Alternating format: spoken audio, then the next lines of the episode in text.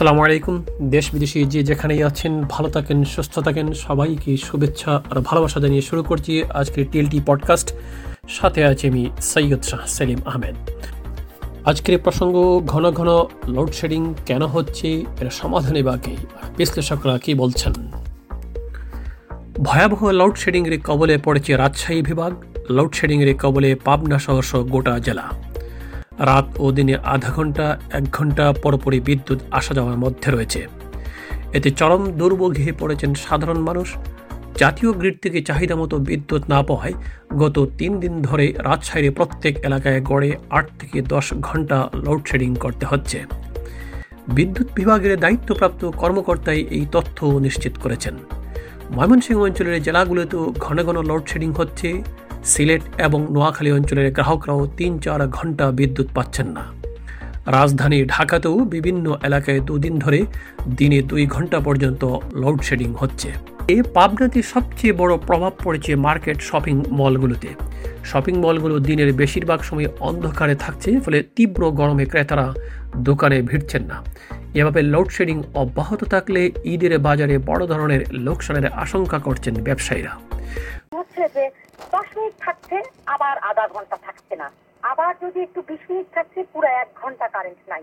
এই রকম করে যাচ্ছে। তাহলে গড় করলে আনুমানিক দেখা যাবে চব্বিশ ঘন্টায় তো মাত্র সাড়ে সাত, আট ঘণ্টা এরকম করে পাচ্ছি। এবং তাতে যে আমাদের প্রবলেম হচ্ছে, যাদের বাসায় আমাদের অসুস্থ পেশেন্ট আছে বা একটু বয়স্ক মানুষ আছে, একটু ছোট বাচ্চা আছে, আমাদের যে কি করুণ অবস্থা, এবং আমি যেমন সাফার করছি একদিকে বাসায় বাচ্চা কাচ্চা বয়স্ক লোক কর্মকর্তারা দাবি করেন, দেশে বিদ্যুতের চাহিদা অনুযায়ী উৎপাদনের সক্ষমতা তৈরি হওয়ায় চার বছর ধরে কোনো লোডশেডিং হয়নি।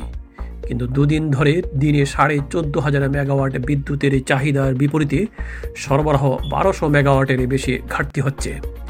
গ্যাসের অভাবে বিদ্যুৎ উৎপাদন কমিয়ে দেওয়া হয়েছে। আসলেই কি তাই?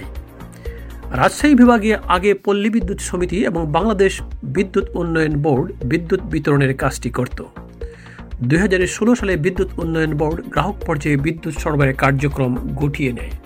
এরপর থেকে উত্তরের ষোলো জেলার গ্রাহকদের বিদ্যুৎ সরবরাহ করছে সরকারি মালিকানাধীন বিদ্যুৎ বিতরণ company northern electricity supply company limited বা নেস্কো পাশাপাশি গ্রামাঞ্চলে পল্লী বিদ্যুৎ সমিতি বিদ্যুৎ সরবরাহ করছে। এই দুই সংস্থার গ্রাহকদেরই ভয়াবহ লোডশেডিংয়ের কবলে পড়তে হচ্ছে। দিনে রাতে সবসময় একটু পর পর বিদ্যুৎ চলে যাচ্ছে। কখনো ত্রিশ মিনিট পর, কখনো এক থেকে দেড় ঘণ্টা পর বিদ্যুৎ আসছে। আবার ঘণ্টাখানেক পরই বিদ্যুৎ চলে যাচ্ছে। এতে এই গরমে মানুষ দুর্বিষহ জীবন কাটাচ্ছেন। কাজে কামে স্থবিরতা নেমে এসেছে। শিল্প কারখানায় উৎপাদন ব্যাহত হচ্ছে। রাজশাহীতে বিদ্যুৎ যায় না, মাঝে মাঝে আসে এই ধরনের কথা লিখে অনেকেই সামাজিক যোগাযোগ মাধ্যমে স্ট্যাটাস দিচ্ছেন তিন দিন ধরে। রাজশাহী শিল্প বণিক সমিতির সভাপতি মাসুদুর রহমান রিঙ্কু বলেন, সরকার বিদ্যুৎ উৎপাদনে স্বয়ংসম্পূর্ণ হওয়ার পরে এই ধরনের লোডশেডিংয়ের মুখে পড়তে হবে তা কল্পনা করেনি। ব্যবসা বাণিজ্য ভীষণ রকমের ক্ষতিগ্রস্ত হচ্ছে, শিল্প কারখানায় উৎপাদন বিপর্যয় ঘটছে, বিদ্যুৎ ছাড়া আসলে কিছুই করা যাচ্ছে না। দ্রুত সমস্যার সমাধান হবে এমনটাই আশা করি। এদিকে রাজশাহী মেডিকেল কলেজের আমেক হাসপাতালের পরিচালক ব্রিগেডিয়ার জেনারেল শামীম ইয়াজদানি বলেন, বিদ্যুৎ চলে গেলে রুগীদের খুব অসুবিধা হচ্ছে, ঘন ঘন বিদ্যুৎ যাচ্ছে। তবে দশ, পনেরো কিংবা ত্রিশ মিনিট পর আবার আসছে। আমরা অনুরোধ করেছি হাসপাতালটাকে যেন বিশেষ বিবেচনায় করা হয়। কিন্তু বিদ্যুৎ বিভাগের কর্মকর্তারা দুঃখ প্রকাশ করে বলেছেন, এই মুহূর্তে আসলে কিছু করার নেই, এটা জাতীয় সমস্যা। অপরদিকে বিদ্যুৎ এবং জ্বালানি প্রতিমন্ত্রী নসরুল হামিদ বলেছেন ইউক্রেন যুদ্ধের কারণে বিশ্ববাজারে গ্যাসের দাম কয়েক গুণ বেড়ে যাওয়ায় আন্তর্জাতিক খোলা বাজার বা স্পট মার্কেট থেকে এলএনজি কেনা হচ্ছে না। সেজন্য বিদ্যুৎ উৎপাদন কমানো হয়েছে বলে তিনি উল্লেখ করেন। গ্যাসের দাম প্রচুর বেড়ে গেছে। সরকার যে পরিমাণ ভর্তুকি দিচ্ছে সেটা দিয়েও কাবার করা যাচ্ছে না, জানালেন নসরুল হামিদ। তিনি জ্বালানির বিশ্ববাজারে পরিস্থিতি নিয়ে ব্যাখ্যা দিতে গিয়ে বলেন, গ্যাসের দাম এখন আন্তর্জাতিক স্পট মার্কেটে প্রতি ঘনফুট ছত্রিশ ডলার হয়েছে এবং সরকার যে পরিমাণ ভর্তুকি দিচ্ছে সেটা দিয়েও কাবার করা যাচ্ছে না। গ্যাসের মূল্য আমরা স্পট মার্কেট থেকে যেগুলো কিনতাম এগুলি এখন পঁয়ত্রিশ, ছত্রিশ ডলার হয়ে গেছে। তেলের দাম উদ্যোগতি একশো একাত্তর ডলার উপর চলে গেছে। পাবনার নেস্কো লিমিটেড ও পল্লী বিদ্যুৎ সমিতির কার্যালয় সূত্রে জানা গেছে, গত দুই দিন ধরে গোটা জেলাতে এমন লোডশেডিং হচ্ছে। কর্মকর্তারা বলছেন, এটা প্রায় সারা বাংলাদেশেই হচ্ছে।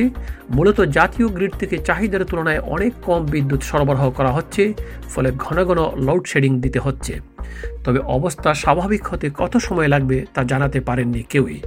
আজকালের মধ্যে বিদ্যুৎ উৎপাদন বৃদ্ধি করা না গেলে পরিস্থিতি আরও ভয়াবহ হতে পারে বলে আশঙ্কা করছেন সংশ্লিষ্টরা। একদিকে পাবনা জেলায় ভ্যাবসা গরম পড়েছে, প্রচণ্ড গরমে মানুষ প্রয়োজন ছাড়া বাসা থেকে বের হচ্ছেন না। এরপর আবার এমন লোডশেডিং গরম আর লোডশেডিংয়ের সাধারণ মানুষের জীবন দুর্বিষয় উঠেছে। তবে লোডশেডিংয়ের বড় প্রভাব পড়েছে শপিং মার্কেটগুলোতে এই অবস্থা থেকে গ্যাস স্বল্পতার কারণে এমনটি ঘটছে বলে জানালেন বিদ্যুৎ জ্বালানি ও খনিজ সম্পদ প্রতিমন্ত্রী নসরুল আহমেদ। রোববার সন্ধ্যায় নিজের ভেরিফাইড ফেসবুক পেজ থেকে এক স্টেটাসের মাধ্যমে এই তথ্য জানান তিনি।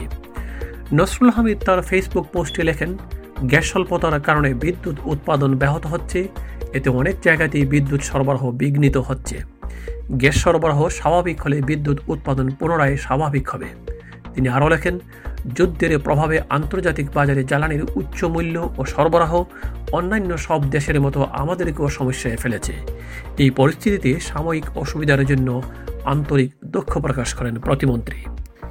কিন্তু বিদ্যুৎ ও জ্বালানি খাত নিয়ে কাজ করেন সাংবাদিক অরুণ কর্মকার। তার মতে, দেশের অভ্যন্তরীণ গ্যাস অনুসন্ধান এবং উৎপাদনে ব্যর্থতার কারণে তা আমদানি নির্ভর হয়ে পড়ায় এমন পরিস্থিতি হয়েছে। অরুণ কর্মকার আরও বলেন, যুদ্ধ, পরিস্থিতি বা যে কোনো কারণে যে কোনো সময় জ্বালানির বিশ্ববাজার অস্থির হতে পারে। যেহেতু তেল আমাদের নেই, ফলে তা আমদানি করতে হবে, কিন্তু আমাদের গ্যাস ও কয়লা সম্পদের অনুসন্ধান, উত্তোলন বাড়াতে সরকারের উদ্যোগের ঘাটতি ছিল। সে কারণে আমরা গ্যাসের ব্যাপারে আন্তর্জাতিক বাজারের উপর নির্ভরশীল হয়ে পড়েছি এবং এখন এই সমস্যা তৈরি হয়েছে, তাও জানালেন অরুণ কর্মকার। কিংবা যে কোনো কারণে জ্বালানির দাম একটা যে কোনো সময় জ্বালানি মার্কেটটা ভোলাটাইল হইতে পারে। এটা ধরে নেওয়া হয়। কাজেই লিকুইড ফুয়েল আমাদের নাই, সেটা আমাদের সারা জীবনে ইম্পোর্ট করতে হয় এবং আমরা করি। কিন্তু আমরা, আমাদের গ্যাস সম্পদ আছে, আমাদের কয়লা সম্পদ আছে, আমরা সেগুলোর উত্তোলন, আহরণ, অনুসন্ধান এবং সরকারের এফোর্টের ঘাটতি অভ্যন্তরীণ গ্যাস উৎপাদন বাড়ানোর ক্ষেত্রে ব্যর্থতার অভিযোগ মানতে রাজি নন প্রতিমন্ত্রী নসরুল হামিদ। তিনি দাবি করেন গত চার বছরে এক হাজারে ঘনফুট গ্যাস উৎপাদন বেড়েছে। তবে এখন বিশ্ববাজারে দাম চড়া হওয়ায় গ্যাস কেনা বন্ধ করায় বিদ্যুৎ উৎপাদন কমিয়ে লোডশেডিং করতে হচ্ছে। কিন্তু এই অবস্থার সহসাই উন্নতি সম্ভব কিনা এমন প্রশ্নে নসরুল হামিদ কোনো নিশ্চয়তা দিতে পারেননি। প্রিয় বন্ধুরা, যে যেখানেই আছেন, ভালো থাকেন, সুস্থ থাকেন। আপনাদের মঙ্গল কামনায় আল্লাহ হাফেজ।